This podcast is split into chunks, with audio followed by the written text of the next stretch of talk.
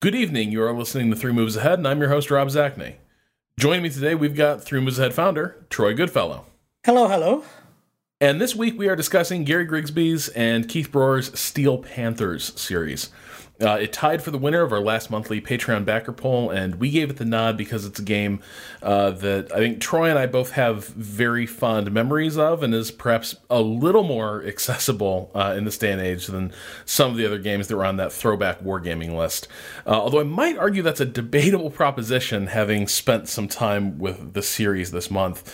Uh, so, so Troy, I, th- I think we should start out by discussing what Steel Panthers is, because even there, I start to hit a stumbling block. Um, for me, Steel Panthers was a classic World War II uh, turn-based war game, and maybe yeah. one of the last games of that mold that would break through and enjoy a wider reception among PC gamers at large. Like I remember in middle school talking to other kids who had got that game on a lark and were really enjoying it. Like it was one of the last times where like a war gamer's war game was being played by just about anyone who was into PC gaming at the time. Uh, but that kind of leaves out most of the series history, where it expanded its focus to cover uh, company and battalion level combat all the way into the modern era. So let's let's talk about the Steel Panthers we remember, uh, and then let's talk about the Steel Panthers that we've been getting reacquainted with uh, th- this this month. Yeah, well, the Steel Panthers, I and we remember. I mean, it's part that we remember that we this, this is a Gary Grigsby game, as you said, and Gary Grigsby's name has become kind of synonymous with these really giant, you know, I guess you would call them they're the Avalon Hill bookcase games of computer games, completely gigantic in scope and size. And uh, Gary Grigsby's Pacific War, uh, the first one, uh, came out only a few years before Steel Panthers. Uh, and Gary Grigsby's War in Russia only came out a couple of years before Steel Panthers. So these, he has this, he had this reputation even back then, and in his early years before Steel Panthers, he was building up the reputation for making giant theater level games of you know mind-numbing complexity and great detail and the sort of stuff that we've come to see a lot of in Pacific War and War in the West and War in the East. Um, 1995, you get Steel Panthers, which is, I mean, it's a top-down game. Pretty, it looks like, and I mean, it's an SSI game, and it looks like what a lot of the SSI games would be there for a while. You would have, um, it doesn't look too different from what you would see in Age of Rifles, except it's tanks, where you move the units or just just to interject, I, I would say two things though. Uh, in the context of 1995 and in the context of SSI games of that era, uh, Steel Panthers looked pretty damn good. It looked and sounded oh, absolutely. Uh, pretty good. And yeah. I would also say, like, um, and I remember this sort of jumping out at me from Bill Trotter's review in PC Gamer uh, all those years ago. Uh, it was also a Gary Grigsby game that was pretty simple and easy to figure out, uh, which uh, you know, it was it was kind of like maybe you'd argue was a little like Panzer General influenced. Uh, maybe like it was just it, it, it played really nicely for a war game, and particularly for for a Grigsby and war game. Although, yeah, having encountered it again this month, um, that may that that context has been lost a little bit, and it sure feels like a Grigsby game these days. Well, that's kind of where it was going. Steel Panthers does stand out in his uh, gameography as something that is uh, especially for the mid 90s, was, you know, visually kind of appealing. You could actually see the tanks. They weren't NATO counters. You would be moving your guys around into houses. You would be directing the artillery. It would be the battle coming to life on your screen in a top down view in a way you wouldn't see in his theater level games, which he ended up going back to. Um, so Steel Panthers, that's kind of, I guess, well, I guess it does stand out. It does come in, in the, does have the Panzer uh, General type feel to it. That you are moving the units around. It is turn based.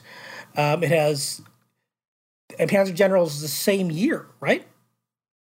I think it might have been '94, but it's they're they're it's pretty the much contemporaneous. Era. Yeah, right. So it's contemporaneous. We have other companies uh, working on this. And Panzer General is another SSI game, and they're publishing Panzer General, and then they publish uh, Steel Panthers. So you have these two types of different games. But I think Steel Panthers was a better game uh, than Panzer General. It was, you know, it's certainly more open. It uh, came with a, comes with quite a, came with a lot of scenarios. Was less prone to the uh, puzzle solving situation we get in Panzer General, which is an issue that we still, you and I still have, I think, with the successors to Panzer General, especially the Panzer Corps.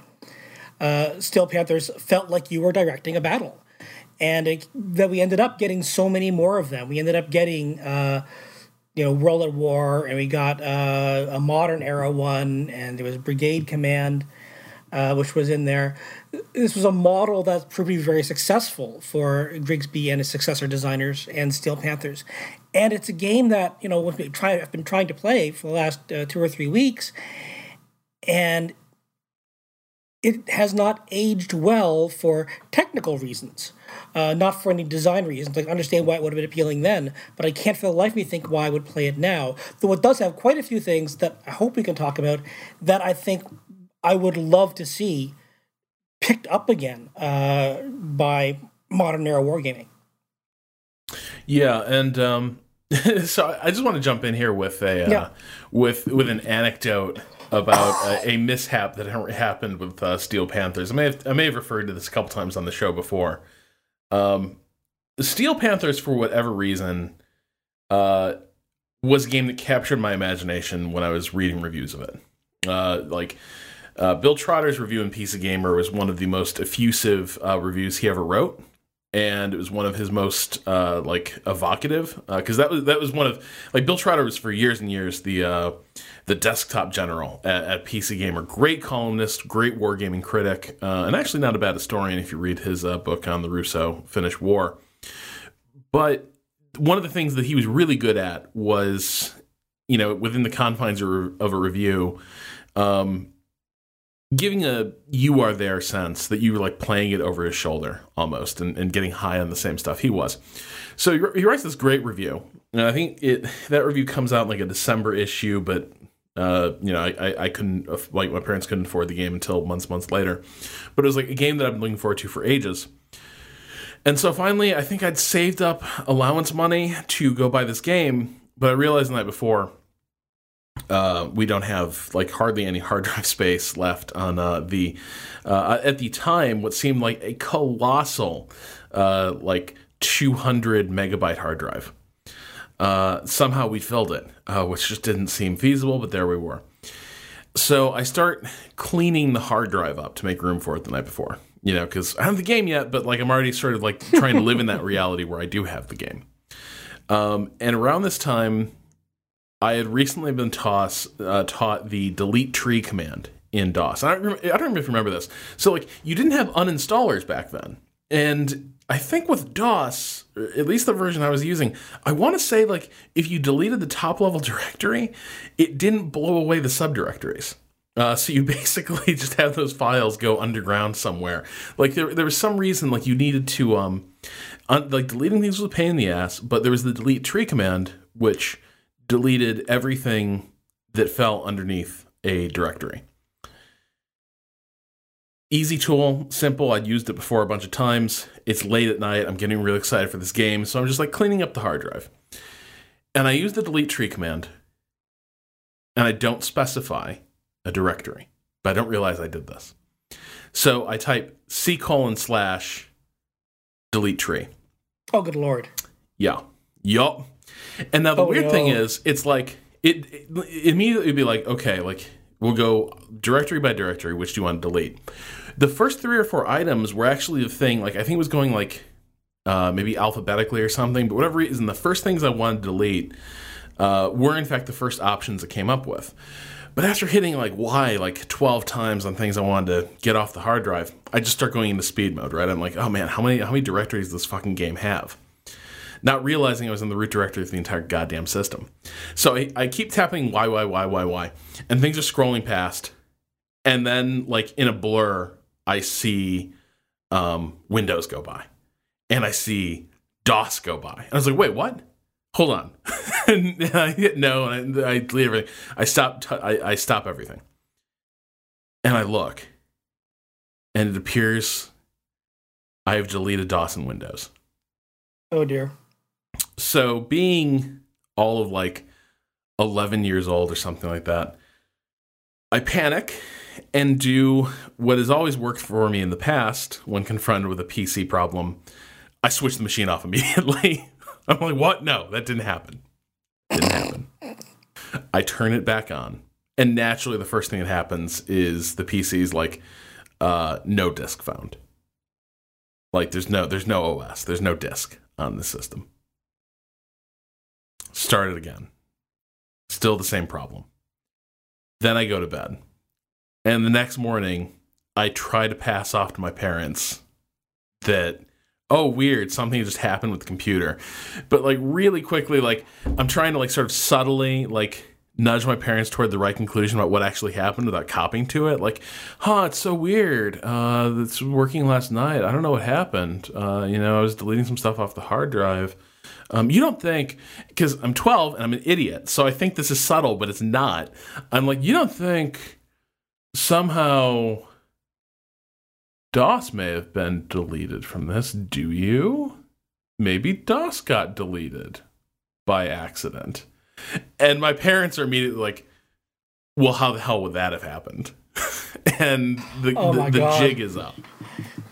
Uh, so instead of getting Steel Panthers uh, that weekend, I spend the rest of the weekend being forced to like set the computer back up, uh, basically.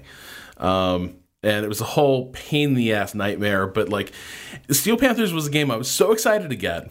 I basically destroyed the family PC and spent a weekend uh, trying to get a bunch of randomly assembled uh, PC hardware to play nicely uh, with each other because pre Windows nothing did right. So you needed to, you needed to find drivers for everything. Uh, there were constant conflicts that you just have to like massage out of existence through uh, you know the, the config files of the system. Uh, it was just it it was a nightmare. Uh, it was probably the most intensive like family tech support I've ever had to do. My mom actually ended up doing most of it because she was actually like far more computer literate back then. But yeah, so that's the sordid history of, of me and Steel Panthers. Um, and when I got the game, it, it was worth it. Uh, it was it was it was worth uh, blowing away a hard drive for. Oh Um, my god. but I, I think the thing that Steel Panthers uh, really did well, it did a lot of things well, but like for me, I guess what what sort of captured my imagina- imagination at the time was uh, just like sound design, right? Like the game looked good uh, for its era, but it had some of the most vivid World War II combat sound effects I had ever heard. Like when ricochets were like happening off tanks, when when shellfire was coming in, uh, it was unbelievable. And so like I just loved like just watching this game run and watching troops like exchange fire, like interrupted movement, you know, machine gun fire spraying down troops. Uh, and in my imagination, it's this insanely vivid thing. You go back and play it now, the sound design is okay, but like it's it's not the cinematic experience that it kind of was in, in my imagination. The other thing that that really does strike me, and you know, Troy, I think you you said it's it's very difficult to play now because of technical reasons, but I don't know. You, you don't feel that there's some some major design issues uh, as well when it comes to like pacing of this game?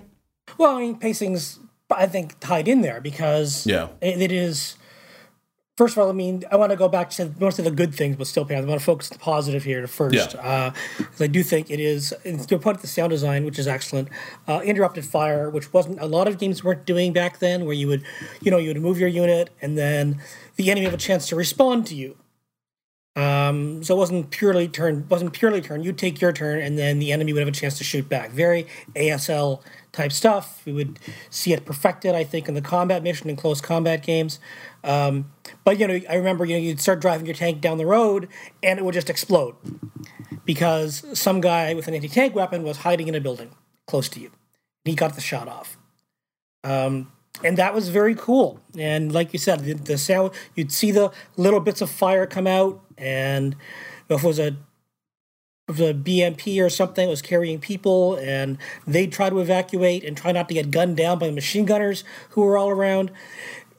It was it, it really did bring, in many ways, um, World War II battles at that scale uh, to life on the screen that no game had done th- at that point. I don't think any most games would until uh, Combat Mission, which was another five years uh, later, and which was outstanding. But and it was go ahead.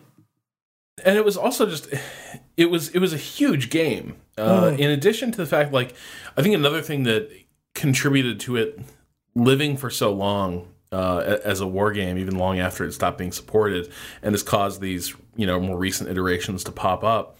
Uh, it had an unbelievable set of modding tools. Yep. Uh, not modding tools, uh, scenario, scenario building, design, construction yeah. Uh, tools.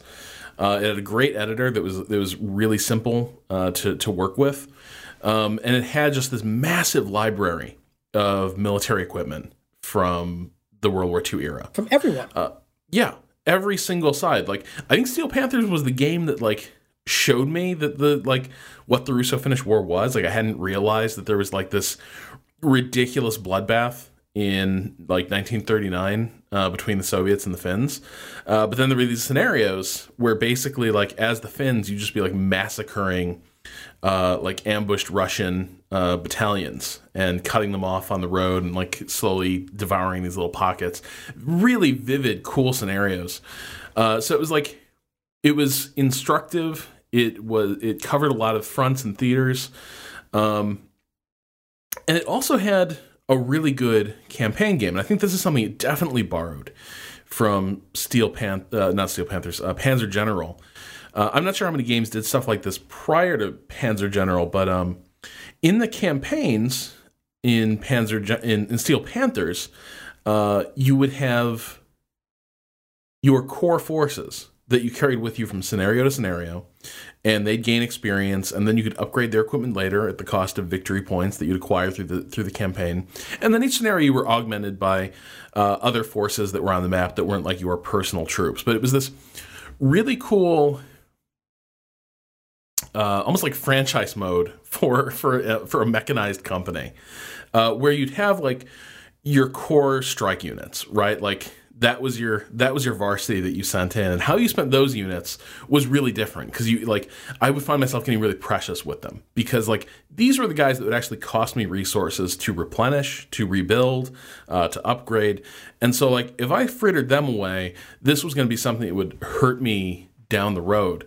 Uh, so i tended to be very stingy with with how i deployed uh, these these units, but it, it was one of the first war games that I remember playing that had this sort of persistent uh, career mode aspect to it, but in a way that didn't feel quite as maybe gimmicky as uh, like Panzer General does. Like it absolutely felt like no, this was you. You had they weren't super units, uh, but you you had you had to create a balanced force that fit your style and fit your needs for the upcoming campaign, and then you needed to make choices about like do you upgrade or do you get more forces? You know, is, is quality or quantity important for you next?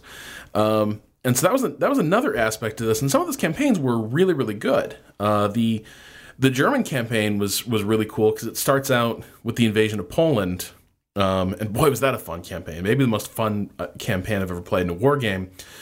Because you're just kind of wreaking all kinds of havoc on the poor Polish troops.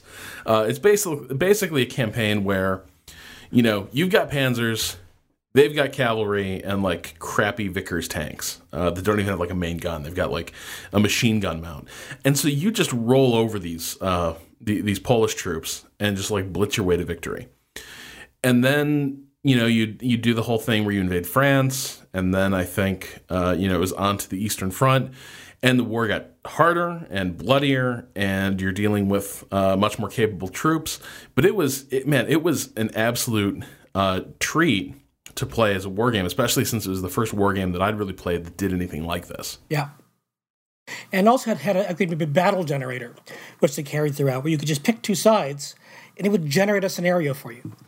And Oh my God, I love that. I mean, you can have. I mean, it's great to get both to you know, barrel through the Poles, and if you like barreling through the Poles, and you like turkey shoots, because sometimes it's very refreshing to do a turkey shoot, to like just blow off steam, to give yourself overwhelming forces and just destroy something. I like doing that in games sometimes. Is why sometimes I'll play. I'll I'll go into Titan Quest and take my you know epic character down the normal level and just go whack things. So I'll send Cyclops flying through the air because I'm a god at this point. I love doing that, and this is the sort of and but also during really interesting battles between anybody, meeting engagements, attack, defense. Uh, sometimes there will be very interesting battles. You know, you end up walking through minefield. Uh, you would generate a minefield you have to, to, to, go through, for example. Just completely generated. The game would the game would make that. It wouldn't be something you'd set up. It would decide, okay, this type of battle, there will be a minefield. Plap, there's a minefield you've got to walk through. And that's great. I love these sorts of things because I don't have time to design scenarios and there were so many good scenarios. The campaign was great, but sometimes I didn't want to go back to that. I mean, like most campaigns, if you get to an advanced scenario with kind of the wrong tools, I mean, it's not as bad as Panzer General, where like if you don't have the properly well advanced super weapon, you're kind of hosed by the end. Um, because there is more tactical flexibility in Steel Panthers than there's Panzer General, but you know it does get to a point where you know it's you've got to have it's quality versus quantity but you know, sometimes you got to have both um, at the end. But the, the battle generator never got old. It never got boring. You always you could do all kinds of fun things. You Canada versus Russia, Canada versus Finland, Canada versus Italy. It's always Canada, um, and that's great. And I, I, that's the sort of thing I really like to see um, in war games. I mean, yes, nothing beats a really well crafted scenario or a really well crafted campaign, but sometimes just generating a sandbox encounter um, can be really fun and is a good way to teach you things about the game because you're meeting different types of weapons, different types of situations, and you don't have to think about is this what is this scenario trying to teach me? What do I have to learn? You're just stumbling in blind, running into a problem and trying to fix it. And I think that's one of my favorite part of all of the Steel Panthers games is the the, the, the battle generator as good as the campaigns were. Yeah, um, I think also one of the things that it did really, really well, like, so one of my, one of my, you know, we we've discussed with um the operational art of war that that was a that was a series that campaign that that, that covered all sorts of fronts and theaters uh, across a lot of different eras at a lot of different scales. But I think we one of the things we all decided was it definitely had like a sweet spot, right? Like there was an era and a level of command and really a type of campaign where it really sang. And then there were other scenario like there were other types of, of campaigns that would try to simulate and it, it just didn't work. It, it definitely had a place where it worked best. I think Steel Panthers had one of those as well and it was definitely um, like for me the, the, where I had the most fun with that game. I, I can't speak to how well it simulated those other types of war, but where I had the most fun with that game was with these mechanized uh, mixed forces encounters. Uh, that was that was really what this, this game was about. Uh, was combining you know slow moving infantry with like fast moving armored infantry, and then you know reconnaissance tanks, and then your heavies, and then putting fire support and air support into work alongside that, and stationary emplacements. Uh, you know where to where to put your spotters, all this stuff, and where it was at its best for me was when you were sort of forced to, you know, bring those pieces together. You were conducting your own little like uh, World War II era combat symphony.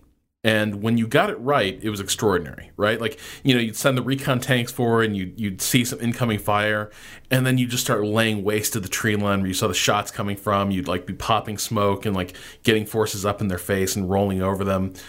Uh, it did it did a fantastic job of both showcasing the power and flexibility of maneuver warfare and mechanized combat, and also its extraordinary difficulty and frailty um, this this was a game that you know when it, when you were doing it right, you felt unstoppable. You know, you were you were the steel curtain, uh, just like sweeping opposition uh, out of the way.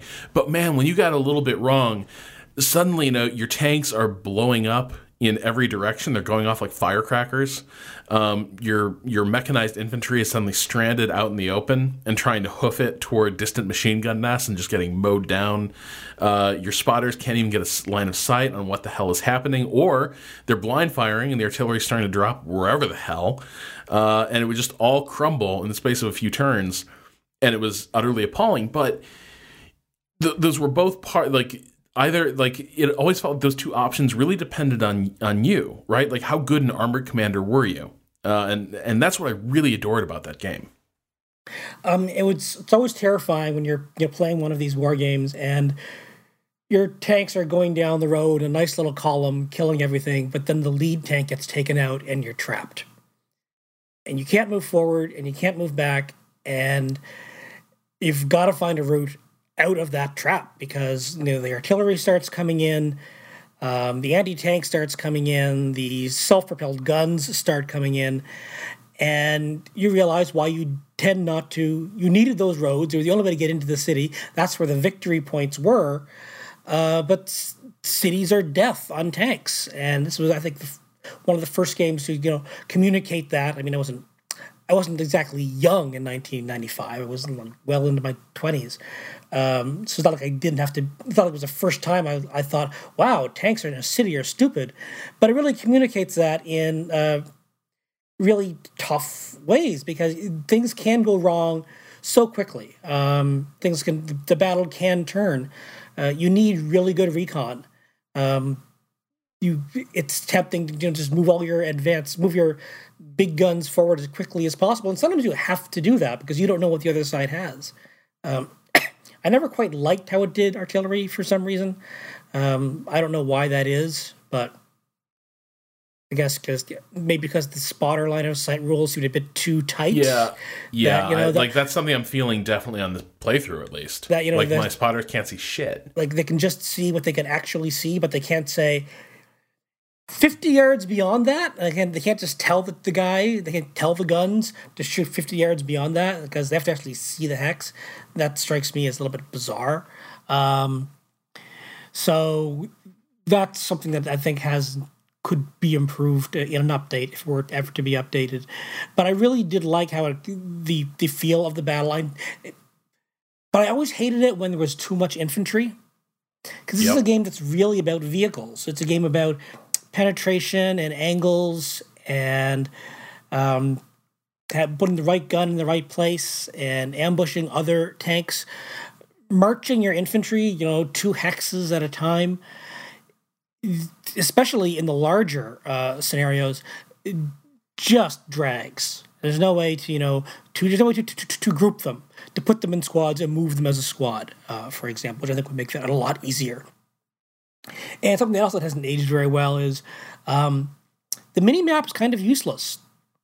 Um, yeah. In because now these games are played in a window. They only really work if you play them in a window. So the mini map is little postage stamp size thing. So there's even if you can see an enemy, you really don't know where it is. Uh, there's very little of the actual map is on the screen that anyone. It looks like a Doppler radar. Yeah. You know, and, and like your and, and that's what like your forces look like little Doppler like you know radio signal. Like you can't you can't figure out the picture of the battle at all. You just see like these little blotches of troops somewhere in there. You have no idea what the shape of the battlefield is or what's happening anywhere. And yet there's no really good zoom outs. You can't get a feel for where anything actually is. Um, I mean, I remember going through a really, really big Steel Panthers, you know, love phase. Probably, God, was it 2007, 2008? I forget. Uh, it was before uh, Three Moves Ahead. I remember that. And, um, just I just fell back in love with it and played a lot of it and really really liked it. Um, but that was way it was quite a long time ago. Uh, hardware speaking wise, and I don't remember having to do all of this, and I remember it actually not being so terrible.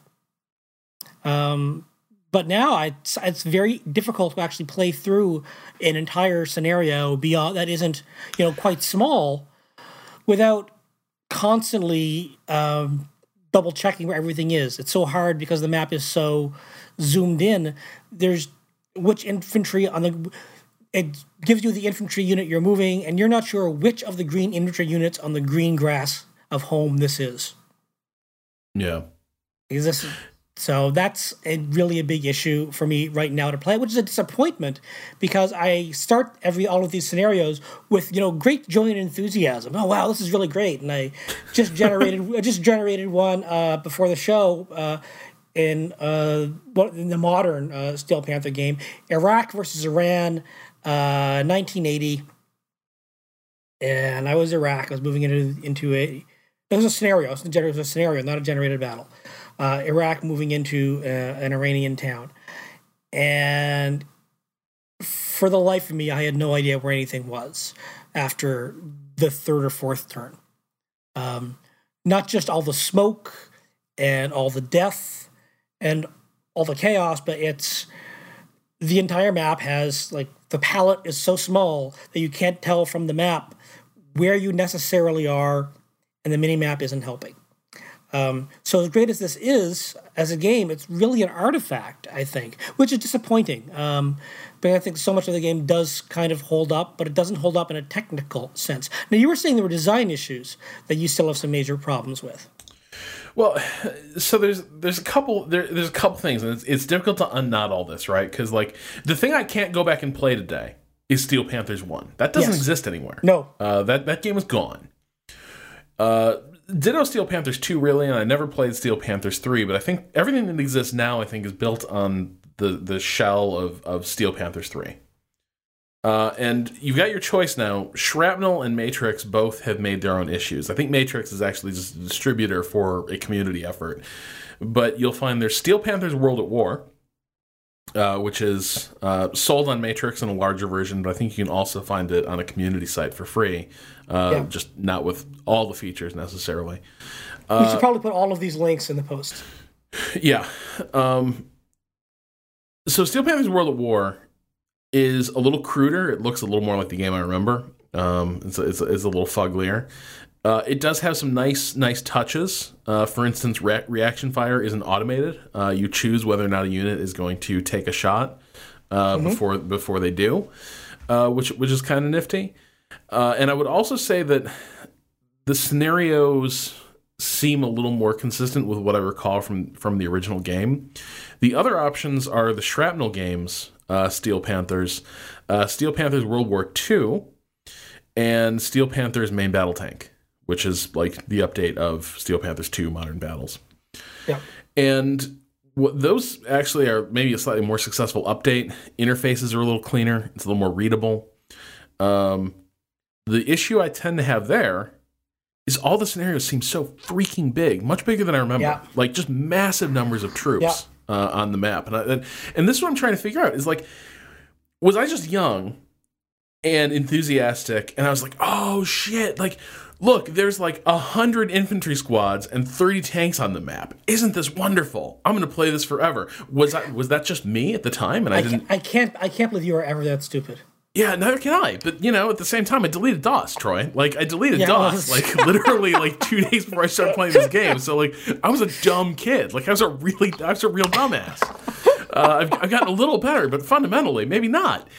But the thing but i don't but i remember the camp this the scenarios being manageable right i remember them not being this like i remember not being completely disoriented uh, playing this game but then i fire up the shrapnel games uh, editions in particular and every scenario is like okay you got a million units and a map like just a ginormous map uh, most of which is not even being used uh, and and yet this this entire like massive map is here uh, scenarios like 30, 40, 50 turns long.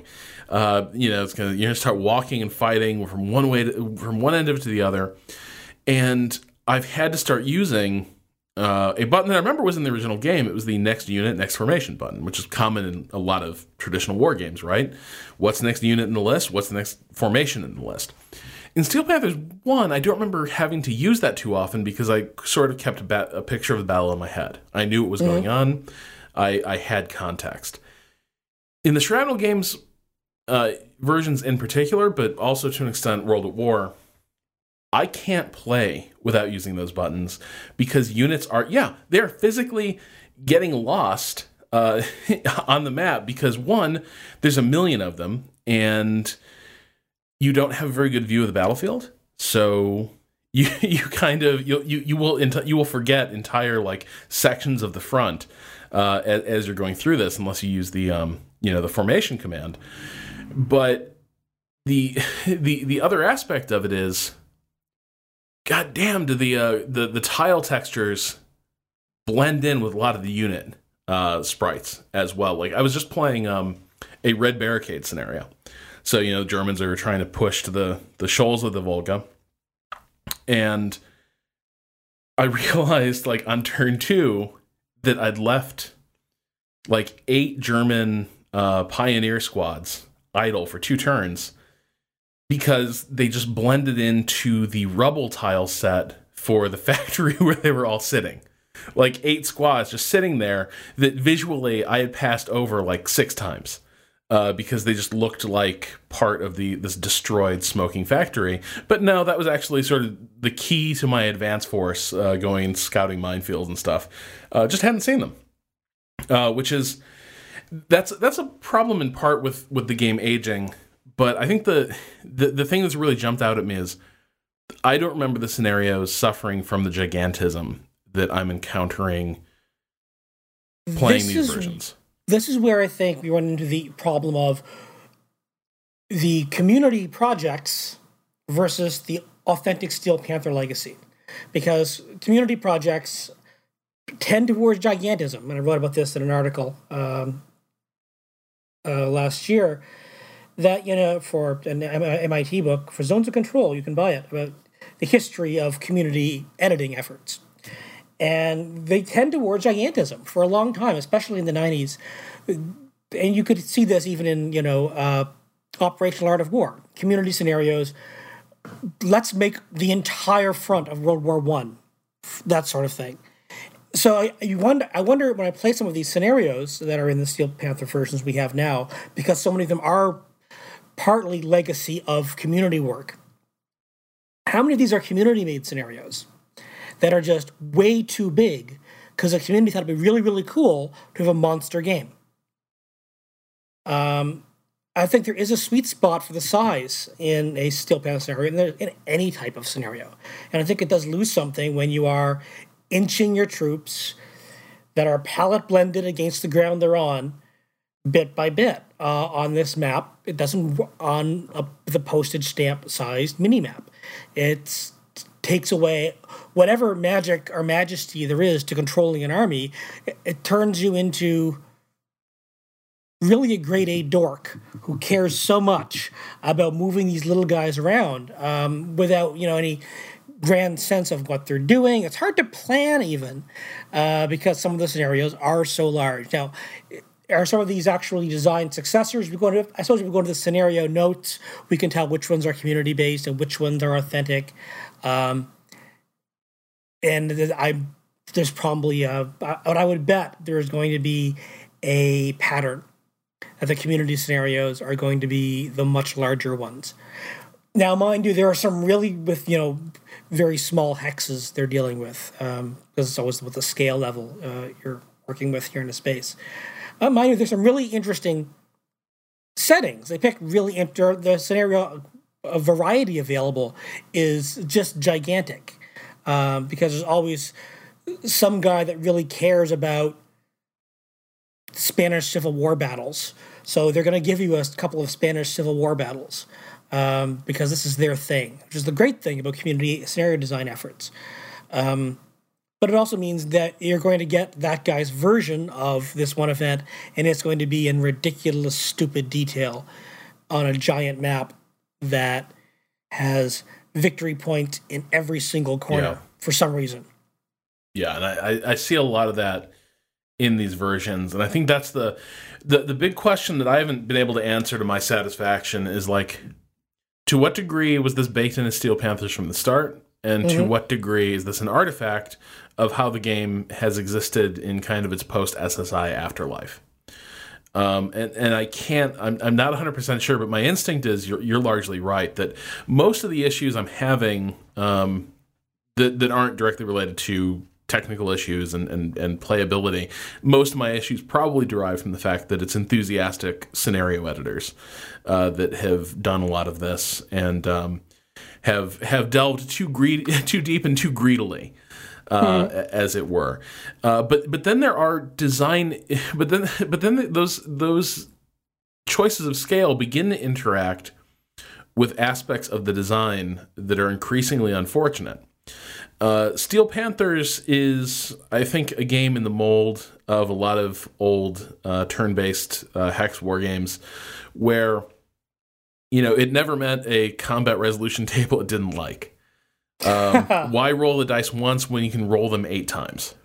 Um, and so one thing that's really jumped out at me is, and it's not annoying in in, in a smaller scale scenario, but so many of these scale these scenarios are really huge.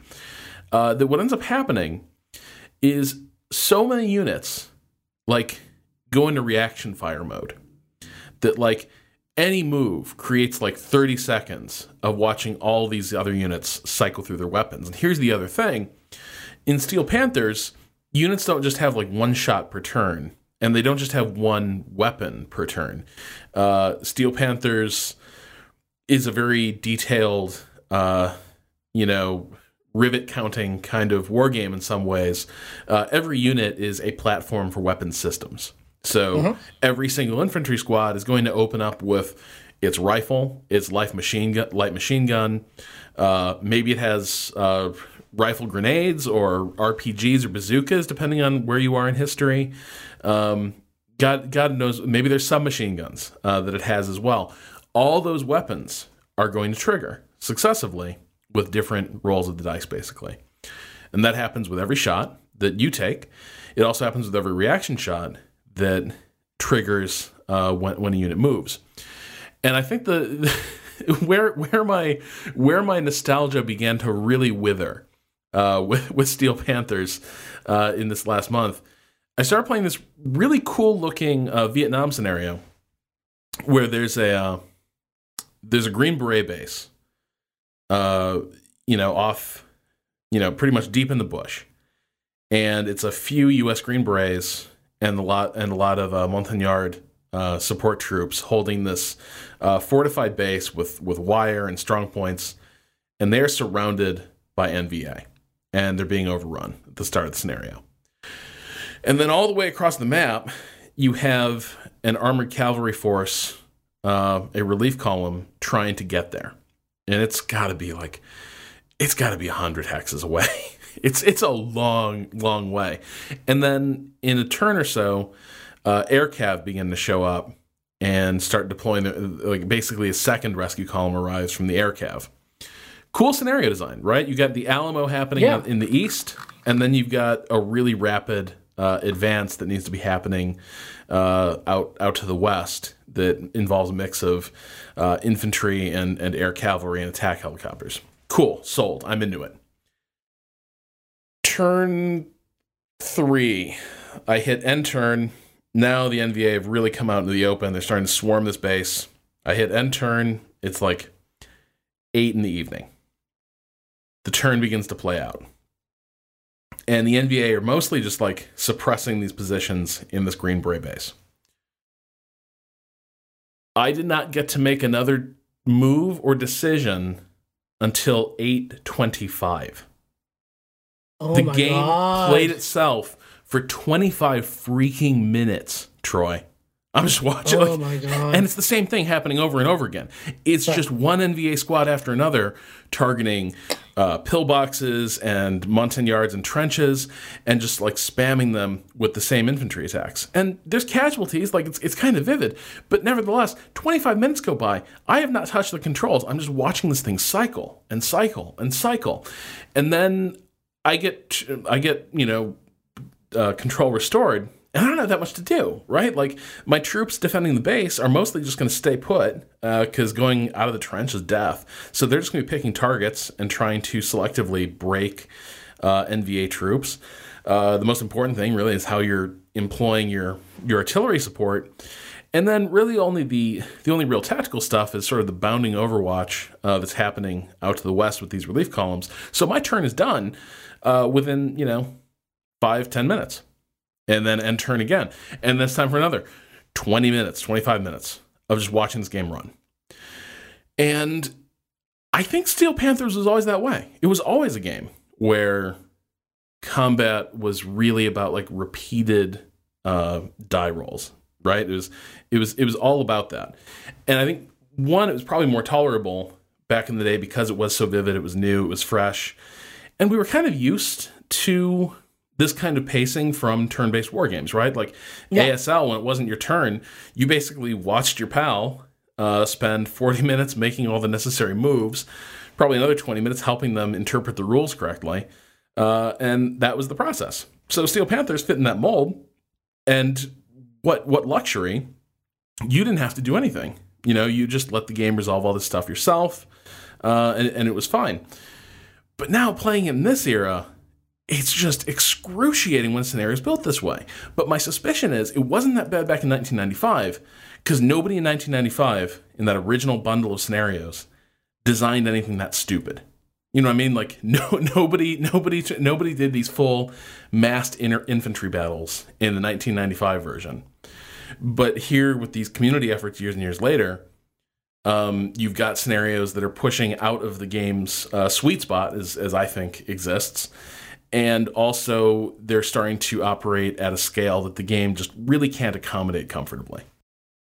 Yeah, I mean, this this is not a game that scales up very well. Um, it does have, you know, I think twenty turns is probably what the maximum for that is actually a good size and length. As far as number of units, I mean, once you get once you get more than 20, 25 units, it's just an absolute disaster. Uh, I think, especially if you do get into, as in your example, is one of these traps where it's just constant constant reaction fire, always being pinned down. It's the sort of thing that is kind of fun in a real time war game where it's coming at you and you've got to move the troops around. You can see it coming at you instead of just waiting and waiting and waiting for everybody to stop shooting at Bob because all Bob wanted to do was take a step outside. Um, it's, you know, kind of. Um,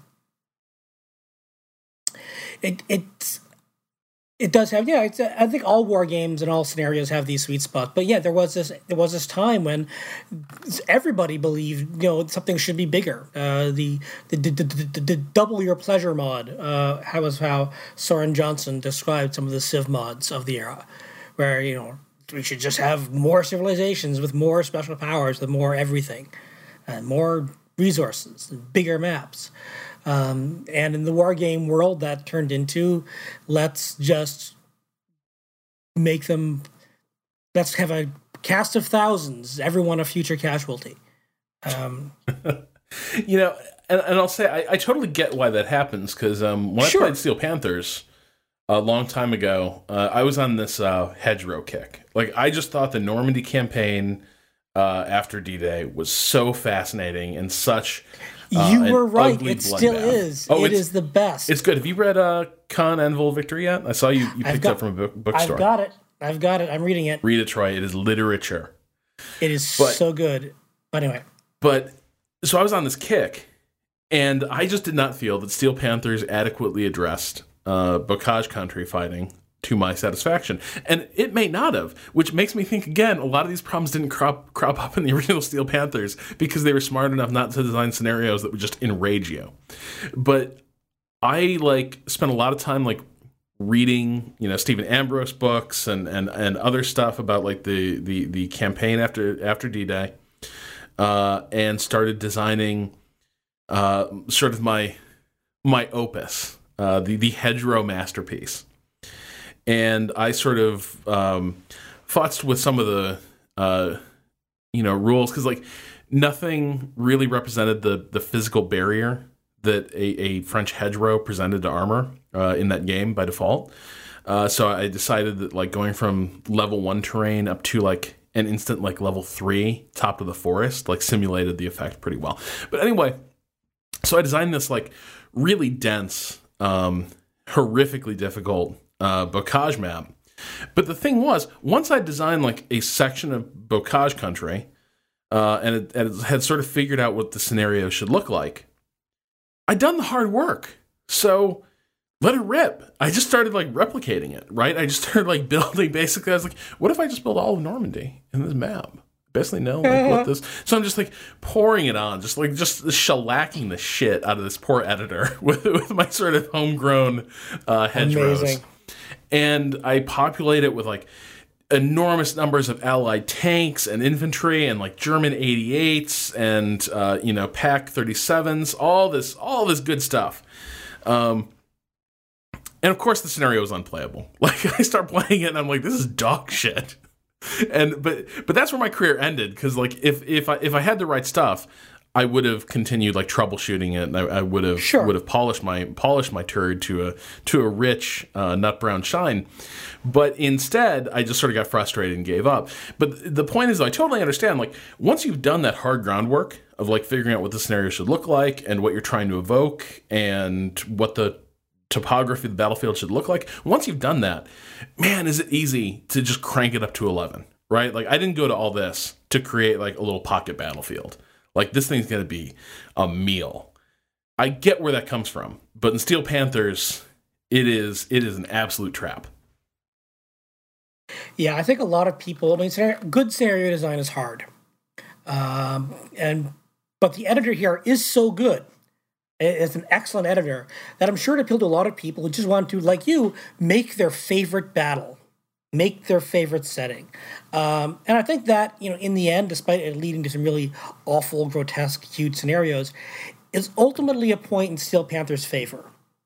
Ultimately, that's a good thing to give people the chance to test their scenario design skills to make their the game that they want to play. I think really good editing tools are something every good war game I think should have. Um, and these were some of the best, I think, uh, especially for the era. Um, so I see it as a, a positive, a, a good thing that has led to some trash. Yeah. Kind of like the invention of movies. Good thing, but come on. Um, I, I will say, World at War does have some interesting campaigns. One that I've actually really been enjoying uh, that pretty much addresses all these shortcomings uh, that, that I found with with other uh, parts of these these reissues. Um, there's this one campaign I forget what it's called, but you control and only control uh, an American recon tank platoon in the Pacific and the entire point of the campaign is just you're the only armored support these light infantry forces have. You are the most critical asset on the battlefield. You're also incredibly fragile, uh, and you're rolling through the jungle trying to engage uh, Japanese positions. And every scenario is just a freaking winner uh, in this in this setup because like that tension, you know, that that sort of nervousness you get when you move tanks out into the open, it's just amplified tenfold because you know your tank probably isn't going to survive a direct hit. It's it's just not. Um, and you also know that like you're probably not going to get enough uh, like victory points to ever really build up your force. You know, maybe repair your force and replenish it, but you're probably never going to be rolling out like the heavy equipment. Uh, you know, in in this campaign but it becomes a really really cool every scenario is kind of bite-sized right? There's only a little infantry on the map. There's your your five or six tanks. Um, maybe there's some support weapons but really it's like there's not a lot of pieces on the board. And the thing you're really battling against is the uncertainty of, of where the japanese are hiding.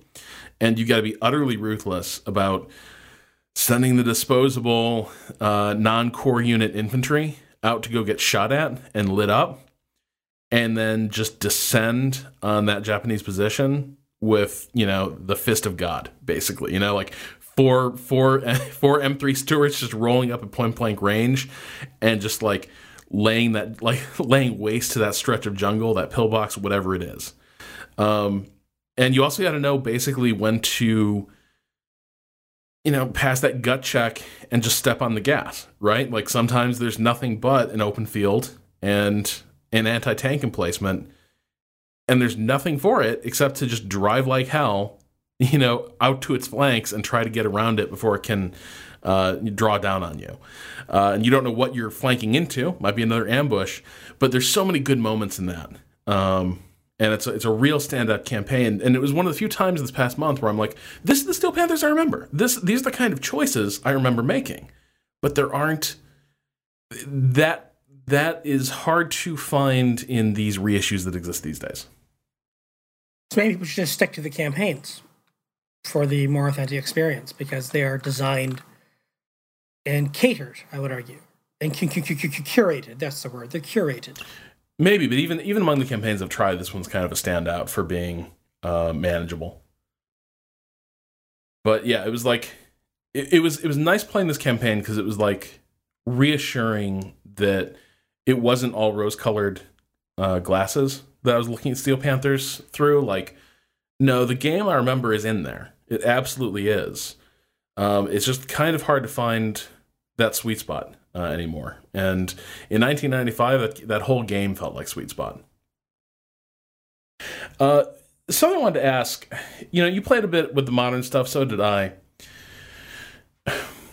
I remember when Steel Panthers 2 came out, I just couldn't get with it. I just didn't care that much because, like, you know, the, the big selling point to American audiences, I think, for that second game was like, oh, now you can relive Operation Desert Storm. And Yes. really, like, who wants to, like, come on. Like, M1 tanks basically ma- massacred a bunch of 30 year old Soviet designs. Uh, and, and a poor, you know, driven by a poorly trained army. Like, come on, that, come on, no, that's not, that's not Now great. you're you're just top how great invading Poland was. Yeah, but but, but the invasion of Poland does not does not an entire game make. No. Um, I think one of my issues with uh, the modern battles version is I air power doesn't quite get, especially for the you know the Gulf War scenarios, just how dominant air power is. That's one thing. Except these great tank battles, and there were some uh, in the first Iraq War, absolutely. But most of the time, you there there'd be A10s and Apaches just laying waste to armor columns. Um, and so you're you have this modeling of battles of which there were maybe two in the entire war, and they were just you know ridiculously lopsided. Um, and I don't think that the uh, Steel Panther model really gets air power, but this is it's not alone. I think a lot of modern war games don't quite get air power, um, and just how much it just breaks everything. Um, I think that's one of my issues. Why I think the modern one doesn't quite. I mean, it's especially for you know U.S. versus you know middle power type stuff. If it's you know U.S. versus Russia or the Soviet Union, you can make an argument the Air Force is busy. Or if it's El Salvador versus Nicaragua, what are they going to do? So you just have your infantry bang into each other. Um, but you know, for the, I think you're right. It was intended in ways to market itself as a Desert Storm type game. Um, uh, you know, half a decade later, that the fact that the Steel Panther model doesn't quite understand how much air superiority alters the context of a battle. Um, I don't think it quite understands. I, I don't think it can design its way around that. No, and like I don't think it's a system built to comprehend helicopters uh, in particular. Um, Oh, heli- yeah, I, I could helicopters. They, they feel like they have infinite movement, and it's like okay, infinite, yeah, they they have infinite movement, but Or then also infinite. they don't lay waste to areas the way attack helicopters are supposed to, right? Like having seeing a massive infantry, like in a Vietnam scenario. You know, you, you see a bunch like coming out of the tree line, some set up in the tree line, and you got a couple like uh, you know, A you know, AH one Cobras, uh, you know, ready. The way we understand the Cobra, how these gunships worked, um, you know, from other games, from movies, just knowing how those weapon systems are were, designed to be employed, we know what that engagement should look like, and it's not a good story for the infantry in the open. Like it's gonna be, it's it's gonna be ugly. Um, but Steel Panthers is designed for every unit to engage enemy units one by one. And so you got this weird thing where like the helicopters have all these enemy units massed, you know, in front of them and are basically like targeting squad by squad with their weapons. Um, and you know, slowly whittling them down, but it feels like you have kind of like really flimsy flying tanks with all the limited capacity to engage uh, the tanks have. But like, you know, when you're when you're firing, you know, when you're when you're firing like uh, what is it like? God, I don't remember what the munitions designation. Maybe two or three warheads. I'm not sure, but like you know, the rockets, basically the the the the, the multiple rocket launchers that are on the pods. That's that's an area effect weapon, right? Like that's just that that's just going to paste an entire area. Steel Panthers doesn't really, I think, treat weapons like that. Doesn't really understand uh, weapons like that unless they're indirect fire, which is which has different rules applied. But like, so helicopters never feel quite. They don't. They they, they don't sit comfortably. Uh, on that battlefield, uh, and I think that's an issue that as you get closer to the modern era, uh, and air superior, you know, uh, combat aircraft as well become more and more dominant it just starts to feel more and more counterintuitive and more like the game is sort of reaching beyond its uh, design capabilities. Yeah, I agree. But I will say I played some uh, like Korean War scenarios where air power felt pretty good. Actually, it was like artillery that could sort of self-adjust on the fly.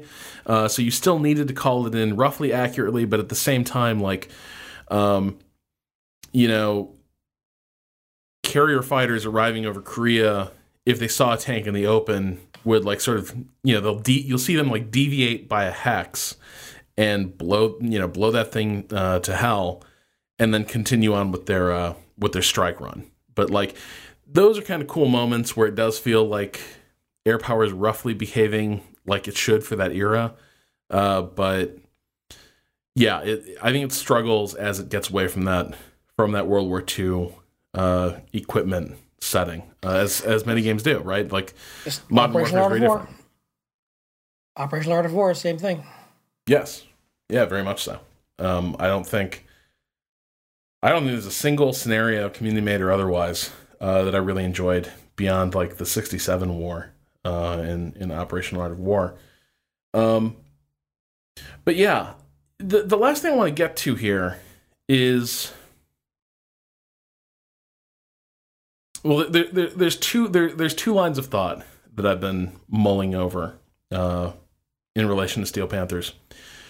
One is that I think a reason that I lost interest in games like this is just a few years later, you've got Close Combat coming out, and that was like a leap forward in terms of what a war game could do. Uh, and it became a lot more interesting to me than a game like Steel Panthers. And from, from that point on, you're kind of off to the races, right? Like you get Close Combat, Close Combat 2, which is extraordinary, Close Combat 3, which was cool, but also begins to suffer from uh, gigantism. But then Combat Mission comes along, and that series is awesome. And it feels like war game design is starting to evolve really, really quickly. And Steel Panthers is very much like the type of war game it is, feels very, very old hat. I think.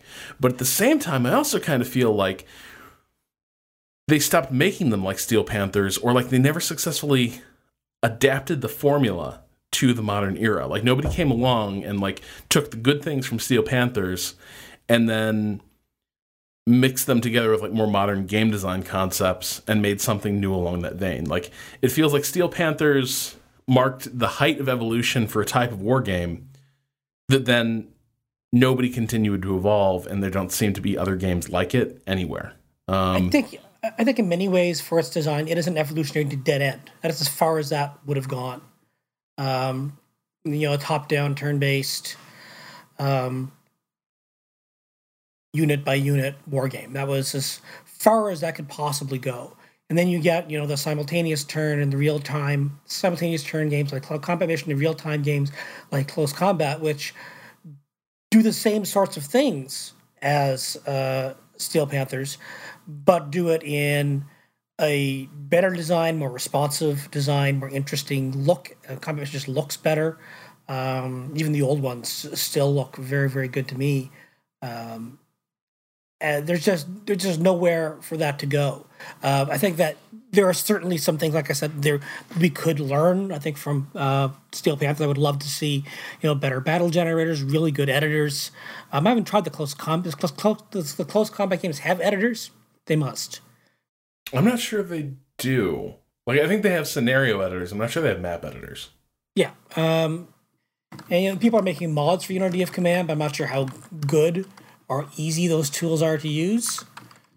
Yeah, uh, especially Unity Command is such like all those scenarios are so well balanced. yeah, and it's a very different type of game.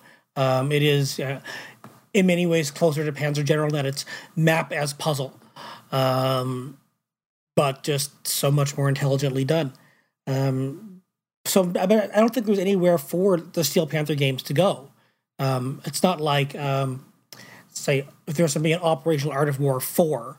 I mean, it's clear what they could do to fix Operational Art of War. They could just because there aren't games kind of like that, uh, hex based with NATO commands where you can commanding entire units and that are that's that are for the medium sized scale game. Not that's a grand game like the Grigsby games, uh, but for medium sized encounters in Operational Art of War four, it's conceived what that would look like. What would a Steel Panthers 5 look like? What design elements would it use from Steel Panthers to make it still recognizable as a Steel Panthers game? I have no idea. Um, because there are so many World War II games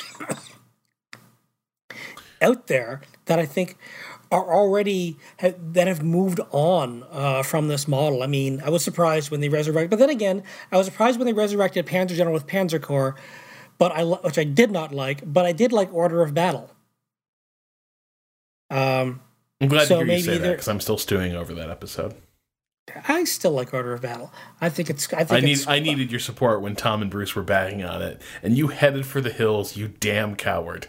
I did not head for the hills. You dishonored generations of Canadian men who stood bravely. I did not head for the hills. That's a lie. I can go back and listen to the tapes. But I did not want to have that fight because some people just can't be people cannot be talked to. Uh, uh, I I liked Order of Battle, and that's you know that is a Panzer General evolution, um, and that has so maybe there is a place for uh, Steel Panthers to go, but I'm just not sure there is. I just think it's one of those. This is a really good game that was good in its time, and there's nowhere for it to go. But gaming history is full of these evolutionary dead ends, and I think this is just one of them.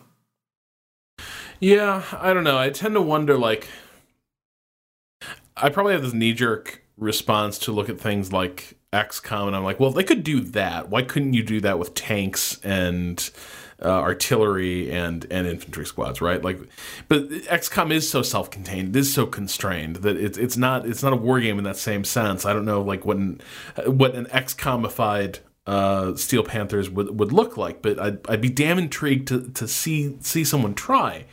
Um, but it would I, look like it would, like, it would be a, a, a turn-based company of heroes. Yeah, and so you say that, and I'm right on board. I'm like, hell yeah, yeah. that sounds that sounds that sounds great. Like whatever, like somebody get on that. Like do it. Um, uh, boy, I'll, I'll also say this.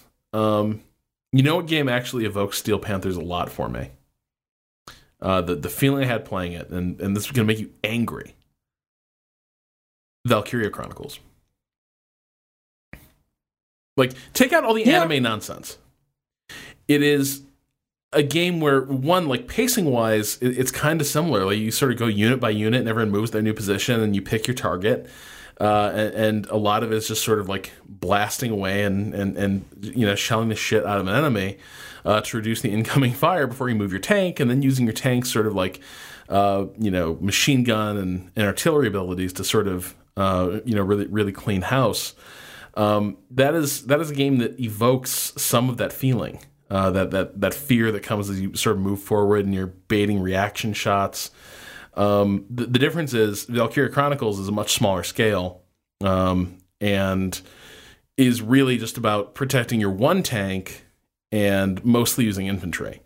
Uh, but but in terms of like the tactical space that you inhabit in a game like that, it actually does end up feeling a little a little Steel Panthers ish uh, to me. I think that's that might be the closest I've come to a like World War II era game because it's kind of what Valkyria Chronicles is, is trying to evoke. Absolutely, yeah. Um, that that I've that I that I've gotten like th- that might be the closest I've come to getting that old feeling back. Uh, they got from Steel Panthers, and and I know it's a very apples and oranges comparison, but like just in terms of the way they feel and the way they're paced and the way they're constructed, they, they, they it feels like there's there's a bit of kinship there. Yeah, I can see where you could the comparison between Valkyria Chronicles and XCOM comes in, but I'm not quite sure I get the Steel Panthers feel. But if you say it's there for you, I'm not going to argue against it. Yeah, it may like it, it might just be a, a, a random passing fancy, but I, yeah, I don't know what a modern what a modern Steel Panthers uh, would look like, but I'd be really interested to see one try someone try because like I think for me, I think the big thing that the Steel Panther suffers from right now I think if you came along and streamlined combat so that every unit couldn't fire like 80 different times uh, during a turn, and you made it a little more of a look, do you shoot this or do you shoot that? Like, which shot do you want to take here? If you just sort of made it a little more coarse grained, uh, I think a lot of the playability issues start to melt away, and maybe the size problems don't become uh, so dogged. But at the same time, like a lot of the areas Steel Panthers expanded into uh, just don't play to the core strengths of World War II era mechanized combat. You know, there's a lot of scenarios in those later, in those other eras that are really infantry heavy, uh, which was not what that game was about, and it's not super exciting. Like you want if you want exciting infantry, uh, you go to close combat, which ironically developed a different problem. I think in in Close Combat Three, where it becomes really tank driven, uh, and that's not where that engine was really at its most exciting.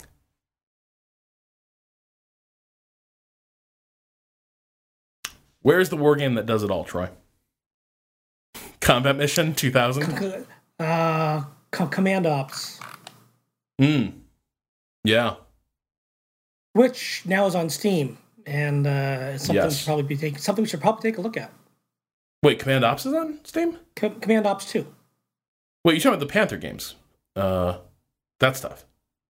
Uh, like Conquest yeah. of the Aegean, yeah. Battle of the Bulge. Yeah, P- P- Panther Games, Lock and Load Publishing, those oh, guys. Command, Command Ops 2, they have uh, Highway to the Reich, Foothills of the Gods, Ride of the Valkyries, Bastogne, West Wall Patton's Charge is coming out soon. Okay, all right. Somebody, somebody knowledgeable is going to have to, and, and, maybe that's you, Troy. Maybe, like you'll have to research this for me. Panther yeah. Games did Conquest of the Aegean and um, an airborne game. I want to say um, maybe that was a game called like Highway to the Reich. Um, they did a Battle of the Bulge game. I'm trying to figure out are these the same games just being reissued because they had different names when they were part of Matrix. Uh, I think that oh god, it's a confusing legacy. But yeah, they're they're the, they're the same people. Okay, all right. We need to figure yeah, out. I think we, that, we, but that was that was Command Ops. Those were the Command Ops one games, I think. Okay. This is Command Ops 2. Yeah, because during the Matrix holiday sale, I went looking. I was like, finally, I'm gonna do it. I'm gonna I'm gonna buy the Panther Games catalog, and they weren't on sale anymore at Matrix. Like all those games were gone, and so I'm wondering, those have those games entirely vanished, or have they just like been reissued under different names? Um, uh, yeah. Okay. Yeah. Panther Games was, it was Air, Airborne Assault: Conquest of the Aegean. Yeah. Then there were the Command Ops games: Battles of the Bulge, Highway to Reich, Battles for Greece. Then there was Command Ops 2, which was released in which were in 2015. Um, the engine is free on Steam, but each of the modules costs about 30 bucks. Why can't war games ever just make it easy? Yeah, so now there are what? There's there will be eight eight uh, modules, and they range from thirty three to forty bucks. Yeah, I, I, know Canadian. I need to get comfortable with this if I'm going to play games like that, and if I'm going to if we're going to continue doing Winters of Wargaming and stuff. I need to get comfortable with this reality. But the moment you start selling me an engine without a game, and then it's like, but you buy these modules, see, and and I start heading for the hills, right? It's like the video yeah. game equivalent of like we're going to sell you this empty binder with some rules and then you get to decide which which counters you want to buy. And i'm like nope. Like that like that like that like that video of the of the squid just like hightailing it on the on the ocean floor. That that's me when people start talking to me about like buy this module. I'm like no no i don't think i will. But they got bastogne they do have bastogne you know i've never gotten into that campaign. Uh i don't know. Beating your head against fixed positions can can get a little yeah, get a little old. But uh, yeah, that's definitely maybe something we should look at as a uh, possible successor. Uh, although it's again, I think really focusing on um, command and control and communications uh, yes. more so than than Steel Panthers is, which is really it the, is. I, I just think it's I just think it looks cool. It yeah. looks so modern and sleek. But no, it's nothing like at all like Steel Panthers. Not not yeah. a bit. So I, I, think I'm glad we went back and looked at these games, and I, I found enough here that like I was glad like I, I had fun. I, I found I found some good wargaming in here, but I was also taken aback at how little of the Steel Panthers I remember uh, is recoverable in this day and age. Either because you know your memory plays tricks on you, or because the way the series has been carried forward in the modern era is not really the Steel Panthers uh, that I grew up on. Yep. So that will do it for this week. We'll be back next week with more strategy discussion. Three Moves Ahead is produced, as always, by Michael Hermes and is hosted on the Idle Thumbs Network. You can learn more about the show and discuss this episode with our community at threemovesahead.net or follow us on Twitter at twitter.com slash 3MA.